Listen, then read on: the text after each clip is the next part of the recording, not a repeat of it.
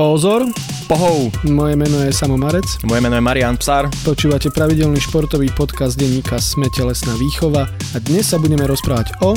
O hre menom Snooker a o jednom z najlepších hráčov v súčasnosti, ak nie o najlepšom. No a ako sa volá? Ronnie O'Sullivan. Tak ani toho nepoznám. No pekne. 134. I don't believe this. What a break! What a fantastic maximum break that is! Ronnie O'Sullivan's delighted, the crowd's delighted. No dobre, začneme že z kraja, že čo je to ten snooker, lebo ja si myslím, že to je iba taký, že prerastený biliard. V princípe možno máš aj pravdu. Snooker je hra podobná biliardu a vznikla niekedy v druhej polovici 19. storočia v Indii. Nevymysleli ju však Indovia, ale britskí vojenskí dôstojníci, ktorí tam slúžili a krátili si čas týmito hrami s tágom. Samozrejme. No jasné. A túto hru vymyslel Sir Neville Chamberlain. Vznikla spojením pravidel dvoch hier, Pyramid a Blackpool. A slovom snooker sa vtedy označovali tí dôstojníci, ktorí boli neskúsení a slúžili prvý rok. A tento Chamberlain tak často označoval jedného z hráčov, ktorému táto hra veľmi nešla, takže sa to ujalo a odtedy sa to volá, že snooker. Čiže to sú vlastne že spojené ešte ďalšie dve hry, o ktorých som nikdy nepočul. Presne tak. Ten Blackpool je už podobný tomu biliardu, čo poznáme. Uh-huh. A ako sa to práve od toho biliardu ten snooker odlišuje? Tam máš oveľa viacej guľ a oveľa viacej farieb tých guľ. Máš tú bielu tradičnú, s ktorou rozrážaš, potom máš 15 červených a potom máš ďalších 6 farebných. Žltú, zelenú, hnedú, modrú, rúžovú a čiernu. Za potopenie rôznych guľ dostaneš rôzny počet bodov. Tie červené sú všetky za bod. Čiže to sú také ako pešiaci v šachu. Hej, dá sa to povedať takto. A potom od tej žltej po čiernu majú hodnotu od 2 po 7 bodov. No a keď sa ti zdá, že je to teraz zložité, tak ti poviem, ako sa to hrá. Vždy, keď sa dostaneš na stôl, ako prvú musíš potopiť červenú guľu. Jednu. Jednu červenú guľu. Po nej musíš vždy zahrať nejakú z tých farebných. Čiže to musíš ako keby striedať. Musíš to stále striedať. Ideálne je potopiť čiernu, pretože tá je za 7 bodov a tá má najväčšiu hodnotu. Vždy, keď potopíš tú farebnú, ona sa vráti na svoje predom stanovené miesto. Keby ste teraz videli to nechápavé gesto, ktoré som urobil. Veľmi široké rozpaženie rúk teraz dal samo. Áno, e, ty vždy pred tou hrou máš konkrétne rozmiestnené tie gule po celom stole a tie farebné sa vždy vracajú na svoje miesto, až pokým nepotopíš všetkých 15 červených. A potom musíš potopiť tie farebné už v poradí od žltej cez zelenú, hnedú, modrú, rúžovú a poslednú čiernu. Čiže podľa hodnoty Hej, potom má ideš... to presné poradie. Uh-huh. No ale takúto otázku mám. Dvaja to hrajú. Dvaja to hrajú. Dvaja hej, to hej, hej. hrajú a hrajú s tou istou sadou? Áno, áno. Ty, e, keď nepotopíš guľu, ide na stôl druhý hráč. Čiže keď netrafíš, tak sa striedate? Áno. Jeden taký pobyt pri stole sa volá po našom nábeh alebo break. A najväčší break, aký môžeš teda nahrať pri ideálnych podmienkach je 147 bodov. To je, že vyčistíš všetko naraz. Vyčistíš všetkých 15 s čiernou a potom všetky farebné. Potom môžeš ešte dostať body za faul proti hráča, to znamená, že buď netrafí tú guľu, na ktorú má hrať, alebo zahra fall and miss, to znamená, že vôbec netrafí žiadnu guľu. Tá biela tam prebehne a potom super si môže vybrať buď z tej pozície bude hrať, lebo sa mu to oplatí, alebo má free ball a zoberie si tú guľu tam, kde chce, alebo potom nechá toho protihráča hrať opäť z tej istej pozície a môže získať ďalšie body za faul. Takže teoreticky môžeš získať aj viacej ako 140 Čiže ono môže vlastne ešte že aj potrestať, hej, že nepodarilo sa ti to, skús to znova a znova ti to nejde. Áno, áno. Ono tým pojmom snooker sa označuje aj situácia, napríklad keď ty nevieš zahrať svoju guľu, tak zahraš to tak, aby si skryl tú bielu tak, aby on to nevedel zahrať. A táto situácia sa tiež nazýva, že snooker. A vtedy môžeš ty profitovať, získať body za fauly a keď máte nejaký konkrétny rozdiel bodov, tak to ti môže pomôcť, aby si vyhral ten frame. Čiže je to aj taktická hra. Veľmi taktická hra. No dobre, a spomínal si break, spomínal si frame. Áno, break je počet bodov, ktoré zahráš počas jedného pobytu pri stole. Frame je jedna tá partia, ktorá sa hrá. To je celá jedna partia, že akože jeden zápas je jeden frame. Áno, jeden zápas, ale tie zápasy sa hrajú na niekoľko výťazných frameov. Rozumiem. Čiže ako tenis. Hej, dá sa povedať. Napríklad na majstrovstvách to býva tak, že počas prvých kôl sa hrá na 10 výťazných a vo finále sa hrá na 18 výťazných. To koľko trvá jeden zápas? Tie finálové sú rozdelené do 4 dní, každý deň máš dve sessions, do obednu a po obednu. Počkaj, a session je, že hrajú dvaja proti sebe. Hrajú proti sebe x počet tých frameov. Čiže vlastne jeden zápas trvá niekoľko dní. Uh-huh. Tie finále trvajú od 3 do 4 dní. Tak to sa museli tí Briti v tej Indii veľmi nudiť. Tak, tak to je vyzerá teraz. A tak to aj dopadlo. Ale keď tam je tak, lebo veľa gulí to je, 23 ich je, skoro som zabudol, koľko ich je, tak to aj ten stôl je potom väčší, nie? No on je obrovský, to sa možno ani nezdá v telke, lebo tam je na ňo pohľad z perspektívy, ale on má 12 x 6 stôp, to znamená, že 3,6 metra na 1,8 metra. To som ja aj mal vždy taký pocit, že oni tak nadpriemerne sa naťahujú pri tom, A aj keď tie hrajú. taga majú dlhšie, hej, keď chceš mať doma stôl snookerový, tak tá miestnosť by mala mať aspoň, že 7x5 metra. Čiže si berieš hypotéku. Bereš hypotéku. Tak keď máš také zvláštne maniere, to si v zásade aj zaslúžiš. No dobre, a, a spomínal si majstrovstva sveta. Tam sú súťaže jednotlivcov, alebo aj týmy tam hrajú, alebo ako? To sú čisto jednotlivci, tam hrá 32 najlepších hráčov, 16 je vždy nasadených podľa aktuálneho rebríčka a o zvyšných 16 miesteniek sa pobie 128 hráčov v kvalifikácii. Výťaz má krásnych 500 tisíc libier, Čiže z toho sa dá pomerne kvalitne žiť. dá ak si najlepší, hej, druhý tam má 200 tisíc, semifinalisti 100 tisíc a ešte dostávaš nejaké odmeny, keď nahráš tú 147. Uh-huh. Ako často sa hrajú majstrovstva sveta? To máš raz za rok, To sa oplatí. Hej, hej. Vždy sa to koná v Sheffielde, v divadle Crucible. Tým sa to tiež oplatí. No hej, hej. E, Je to na prelome apríla a maja a budúci rok bude víťazstvo obhajovať e, Judd Trump s veľmi krásnym menom. On to hral minulý rok prvýkrát a bolo to jeho vôbec prvé finále a vyhral to. Judd Trump. I like that, Alan. Even if the red doesn't go in, I think John Higgins will come forward, puts his cue down to congratulate Judd Trump. Absolutely incredible performance from Judd Trump to win his first World Championship. Ja ako Marec nemám právo kritizovať iné priezviska. S obsárom to tiež nemám jednoduché. Nemáš, nemáš. Ale nie o Juddovi Trumpovi sme sa chceli rozprávať. Hej, na tých posledných majstrovstvách sa odohral jeden zaujímavý príbeh. Tam sa do hlavného turnaja kvalifikoval cez tri kvalifikačné kola istý James Cahill. On sa stal úplne prvým amatérom, ktorému sa podarilo kvalifikovať medzi tú top 32 a hneď v prvom kole dostal nasadenú dvojku Ronnieho O'Sullivana ktorý už dnes je vlastne žijúca legenda a čo sa nestalo, ten Cahill ho porazil 10-8. Mne tak napadlo, že legenda je vždy lepšia, keď je ešte žijúca.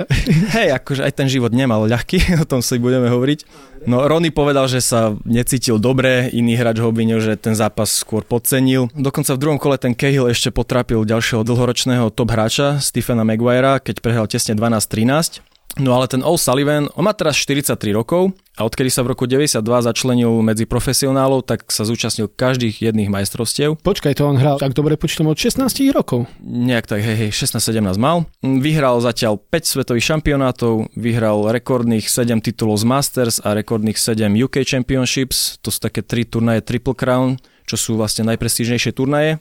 Je najmladším víťazom UK Championships, keď mal pár dní pred 18 a je najmladší víťaz Masters, keď mal 19. Je jediným hráčom, ktorý nahral viac ako tisíc nábehov za 100 a viac bodov. Teda vždy, keď sa dostal ku stolu a nahral stovku, tak to sa mu rátalo a on ich nahral tisíc, čo nikto nedokázal. Ďakujem, že si mi to preložil. No a ak ťa zaujíma, že koľko sa dá vyhrať za takýto skill, tak doteraz má navyhrávaných nejakých 11 miliónov libier. To je najlepší snokrista v histórii, hej? Môžeme toto o ňom povedať? Veľa ľudí ho tak označuje a boli nejakí dominujúci hráči aj v histórii, ale toto, čo on predvádza teraz, tak seká rekord za rekordom. Jeho prezývajú Raketa, The Rocket, lebo je známy svojim rýchlým štýlom hry. Veľmi rýchlo premýšľa, niekedy sa stane, že vidí, že takmer sa nezastavila tá biela guľa a on už hral ďalšiu. Tiež sa mu podarila jedna zaujímavá vec, on sa stal prvýkrát svetovou jednotkou v sezóne 2002-2003. V nasledujúcich 8 sezónach sa 5 krát udržal na tej top jednotke, potom 9 rokov nič a po 9 rokoch sa vrátil na top 1. Ešte by som spomenul nejaké iné rekordy. Ten bežný jeden zápas, tá jedna partia trvá 15-20 minút. On zahral samozrejme aj historicky najrychlejšiu 147, trvalo mu to, že typni si. Dve a pol minúty. No tak to je zase... No, no. nemám OK. mierku, hej? Hej, 5 minút 8 sekúnd. To je, že bleskom. Samozrejme má aj rekord v najväčšom počte 147 na súťažných turnajoch, má ich 15 a nevyzerá to, že ho niekto dobehne tak skoro. Niekedy sa stalo, že už keď mal nakročené k tej 147 on na znak protestu voči tomu, že platia málo za tento rekord, on to buď neodohral, alebo zahral rúžovú namiesto toho. On je zlé dieťa, on zvykol aj kritizovať počet turnajov v sezóne, že je to veľa a že hráči sú potom vyhorení. Enfant terrible. Enfant terrible. Dokáže hrať aj ľavou rukou, čo zas zarezonovalo v 96. On na majstrovstvách zdolal Alana Rubidua a hral pritom v poslednom frame ľavačkou. A to nie je urážka? On presne mu odmietol podať ruku po zápase, že je to zosmiešňovanie. No a Ronny, teda na znak toho, že to s tou ľavou naozaj normálne vie, odohral tri framey s Rexom Williamsom, čo bol už tedy starý harcovník, 63-ročný, niekdajší semifinalista z majstrovstiev a on ho porazil ľavou rukou vo všetkých troch. A je obľúbený medzi hráčmi, lebo mne to tak neznie. Majú ho radi, Teda on má hlavne psychické problémy, ktoré sa teda odzrkadľovali na jeho prejave. On bol od malička veľký talent, už v juniorských e, úrovniach e, zaznamenal veľa rekordov, ale nie je to len tým, že on bol nejaké zázračné dieťa a tomu robil problémy, on mal dosť taký pohnutý život. Napríklad jeho rodičia mali taký neštandardný job, oni vlastnili niekoľko sex shopov, čo ešte stále nie je až také Ale už vidím, kam to smeruje. neobvyklé. No a keď mal 18, jeho otec v krčmovej bitke dobodal barmana, Stane sa. dostal 18 rokov.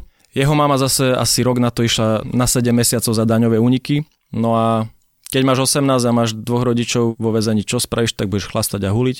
To je ešte ten lepší výber, dá sa povedať. Nie, že by sme to Povedzme, nejak hej, schvalovali, ale popri tom hral snooker a išlo mu to, ale zároveň bol psychicky na tom nie dobre. lebo to už teda hovoríme presne o tom čase, keď už vyhrával tituly. Mhm. Napríklad v 96. napadol mediálneho ataše na turnaji, dostal pokutu a ban na 2 roky. A nehral dva roky. Uh-huh. O dva roky mal zase pozitívny test na marihuanu samozrejme a musel vrátiť titul Irish Masters a prémiu 60 tisíc. Absolútne si viem predstaviť, ako ťa marihuana stimuluje pri hraní snúkru. Totálne to funguje. No ide o to, že to nie je stimulant, ale keď trpíš depresiami, on aj spomínal, že boli rána, keď si nezahulil, nevedel stať z postele, takže ono to nebolo až také jednoduché. V 2001 chcel ukončiť kariéru, ale nakoniec sa rozhodol inak a vyhral svoje prvé majstrovstva. A vtedy už teda kulminovali tie jeho problémy s depresiou a lekári mu zistili takú nízku hladinu serotonínu, že to bolo pod úrovňou ľudí, ktorí myslia na samovraždu. Že takto bol na tom zle. Čiže bol jednoducho extrémne nešťastný. Bol nešťastný a on vždy tvrdil, že je mu jedno, či vyhrá, len záležalo mu na to, že či hrá dobre a ten jeho škriatok v jeho hlave mu často vravel, že to nie je OK.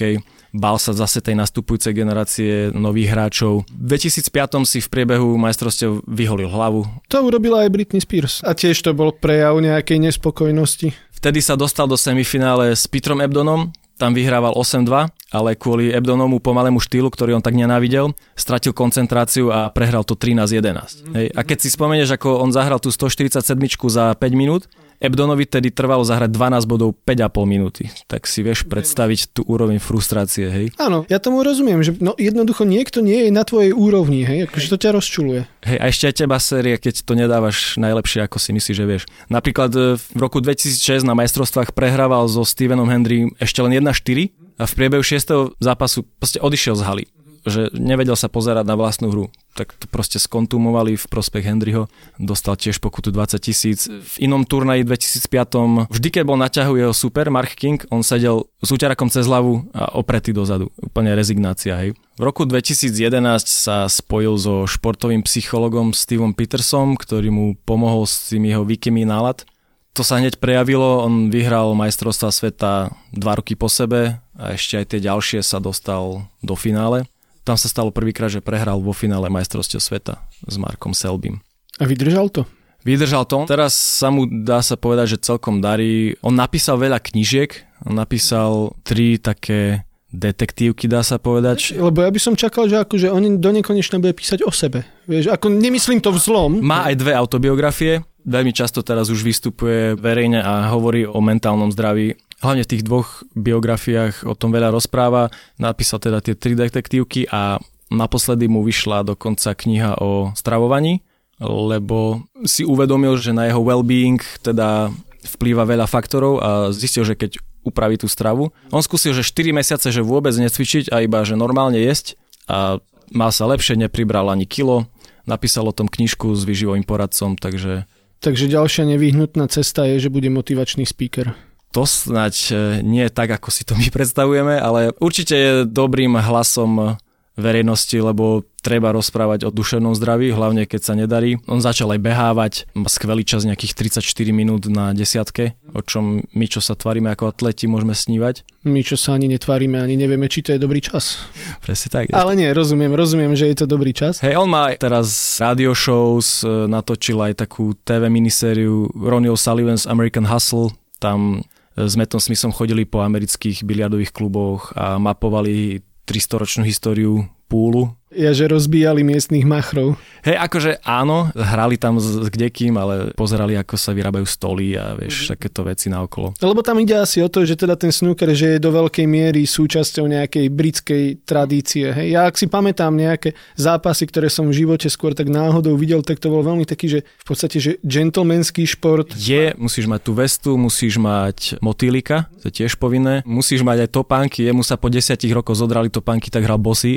Ale keďže to je proti etikete, tie nové ho tlačili, tak si musel požičať nejaké vyšmatlané a hrať v nich. Takže je to gentlemanská hra, vždy keď vidíš protihráča, ako dá nejaký dobrý strk, tak proste poklepeš tým tagom po stole, že nice game. OK. Gentlemanská hra, v ktorej iba Ronnie O'Sullivan občas sa nespráva ako gentleman. Občas ho vypne, no. Ne, nie, no lezú mu na nervy, proste hrajú pomaly a hrajú zle. Hrajú pomaly a hrajú zle a ešte náhodou, keď aj on hrá zle, tak to je disaster. Ale teraz sa mu darí, vyzerá byť mentálne na tom OK, aj Eurošport si ho prizýva na komentovanie nejakých turnajov. Čiže už nehráva. On tak striedavo vždy povedal, že nechce hrať, potom zase sa vrátil, potom zase nemal peniaze, tak sa vrátil fakt, že len kvôli tomu. On povedal, že on nepotrebuje hrať snooker, ale treba mu peniaze na alimenty a tak. Ďalšia zaujímavosť, on svoju ženu, jednu zo svojich žien stretol na stretnutí Narcotics Anonymous. Takže tak má už nejaké 3-4 deti, už je aj detko v tomto veku. Koľko má rokov teraz? On má 43, a jeho dcera, ktorá sa narodila v 96 už má dieťa, to celkom ešte To tak vychádza, to sedí, áno, áno, áno, áno. Čiže Ronnie O'Sullivan vlastne našiel svoje šťastie, tá jeho kariéra nie je už iba hráčom snúkru, je aj spisovateľom. Našiel svoju rovnováhu, zistil, čo ho baví a a keď ten boj s depresiou je v podstate na celý život, ale keď si zariadiš ten život okolo tak, aby si eliminoval všetky tie prejavy, tak je to good. A treba povedať, že teda je výrazne lepšie hrať snooker ako piť alkohol a brať drogy. Je to tá lepšia On životná ešte aj cesta. tvrdil, že ten alkohol mu nechutí, len proste ten účinok. O to lepšie to je, keď ste niekoľkonásobný majster sveta. To je také pomerne motivujúce. It's all good. You've got a great balance. Can you see a finish line to snooker? Or are you quite happy with the way things are at the moment and you'll just take it year on year and, and you'll finish when you see fit? I'm quite looking forward to the finish line, and you know, if it had finished eight years ago, I'd have been happy. Um, but it's gone on and a little bit longer than I, I, I ever thought. So you know, for me, it's just every tournament's a bonus, every year's a bonus. When it gets to the point where I think you know I'm not getting much out of it, maybe then I would then say then that's the time to go. It doesn't matter if there is anything after snooker. I'd probably go and live on my boat somewhere and just cook and chill and yeah, lead a simple life really. And maybe become a running coach. That, might be something I'd get a lot of satisfaction out of. You know, um, yeah, something like that maybe. No a počúvaj, a na Slovensku snooker hrá sa? Môžeš si ho zahrať v pár kluboch. Ja viem, že v Košiciach je jeden, kde sa to dá hrať. Ja to veľmi nevyhľadávam, nemám na to veľmi čas, ale sú amatérske turnaje, ja som to dokonca aj hral niekoľkokrát. Môj najväčší nábeh bol asi, že 9. To si nemusel To som spomínať. nemusel spomínať. No je to ťažké, lebo tie gule sú ešte aj menšie ako tie biliardové, ten stôl je dvakrát väčší, takže je to veľká hra skillu a, a psychológie a matematiky, musíš e, dopredu rozmýšľať. Tí hráči vedia hrať cez 5 dotykov mantinelu a ešte upratať tú gulu tak, že je to neuveriteľné. Takže určite, keď niekedy budete večer prepínať Eurošport, tak si to pozrite a obdivujte. Áno, možno tomu celkom nebudete rozumieť, ale bude to krásny pohľad a ak náhodou tam bude Ronnie O'Sullivan, Aj s tým českým komentárom, ktorý je veľmi dobrý, tak si určite užijete. že oni hru. tomu naozaj rozumejú. Lebo toto ja obdivujem pri takých tých minoritných športoch, ktoré podľa mňa teda sleduje, že 20 ľudí v celom Československu a dvaja z toho to ešte komentujú. Ale oni vyzerajú, že tomu naozaj rozumejú a že ich to ako úprimne zaujíma. Hej, sú to takí tiež polamaterskí už hráči, ktorí vedia. Ja sa napríklad teším zase na šípky, na majstrovstva, ktoré budú na konci roka. O tom si tiež potom môžeme povedať. O tom si nevyhnutne musíme porozprávať. Znie to veľmi zaujímavo. No dobre, a predpokladám, že ty si teda ten snooker v nejakom bode začal sledovať a začalo ťa to zaujímať, ak si to aj hral. Prečo? Keď som to videl prvýkrát na tom Eurošporte, tak e, samozrejme, čo ma zaujal, bol ten kontrast toho veľkého zeleného stola a tých všetkých farebných guličiek. Od malička, aj keď som niekde bol s rodičmi a hral sa biliard, tak ma to zaujímalo, pretože je tam spojenie matematiky, nejakej psychológie, čo som ešte ako malý nevedel, že je to psychológia. Hej, takže páčia sa mi tieto športy, ktoré sú jeden na jedného. Napríklad aj ten poker, o ktorom sme sa bavili nedávno. Alebo pouličná bitka. Alebo pouličná bitka, hej. Dobrá ferovka nemôže byť zlá. No teda bavilo ma na tom to, že je to taká premýšľacia hra, nejaký taký, dá sa povedať, šach s guľami. Musíš rozmýšľať nad tým, čo spraví protivník, musíš vedieť čo musíš spraviť ty, aby toto nespravil protivník. Takže páči sa mi to, je to taká mind game v podstate. Teraz si už aj mňa do toho zatiahol, keď si povedal, že šach s gulami. Vážení poslucháči, alebo ako to povedať, dnes sme sa s Marianom Psárom rozprávali o snúkri, o tom, ako sa odlišuje od biliardu, aké sa s ním spájajú nejaké formálne pravidlá, ale rozprávali sme sa o možno najlepšom, možno najvýraznejšom hráčovi snúkru, nielen v súčasnosti podľa toho, či práve hrá alebo nehrá, ale možno aj v celých dejinách snúkru o istom Ronim O'Sullivanovi, o tom, čím si prešiel a aký je. Moje meno je Samo Marec. Moje meno je Marian Psár. A pravidelne vám pripravujeme športový podcast denníka Sme Telesná výchova. Podcast Telesná výchova vychádza každý týždeň v piatok. Prihláste sa na jeho odber vo svojej podcastovej mobilnej aplikácii na platformách Google Podcasty, Apple Podcasty a Spotify. Všetky diely, ako aj odkazy na témy, o ktorých hovoríme, nájdete na adrese sme.sk lomka telesná výchova. Ak sa vám podcast páči, ohodnote ho na iTunes. Ak nám chcete poslať pripomienku, môžete sa pridať do podcastového klubu Sme na Facebooku alebo nám napísať e-mail na podcasty.sme.sk. Na tvorbe podcastu sa podielal aj Matej Ohrablo, moje meno je Samo Marec. Ja som Marian Psár. Ďakujeme.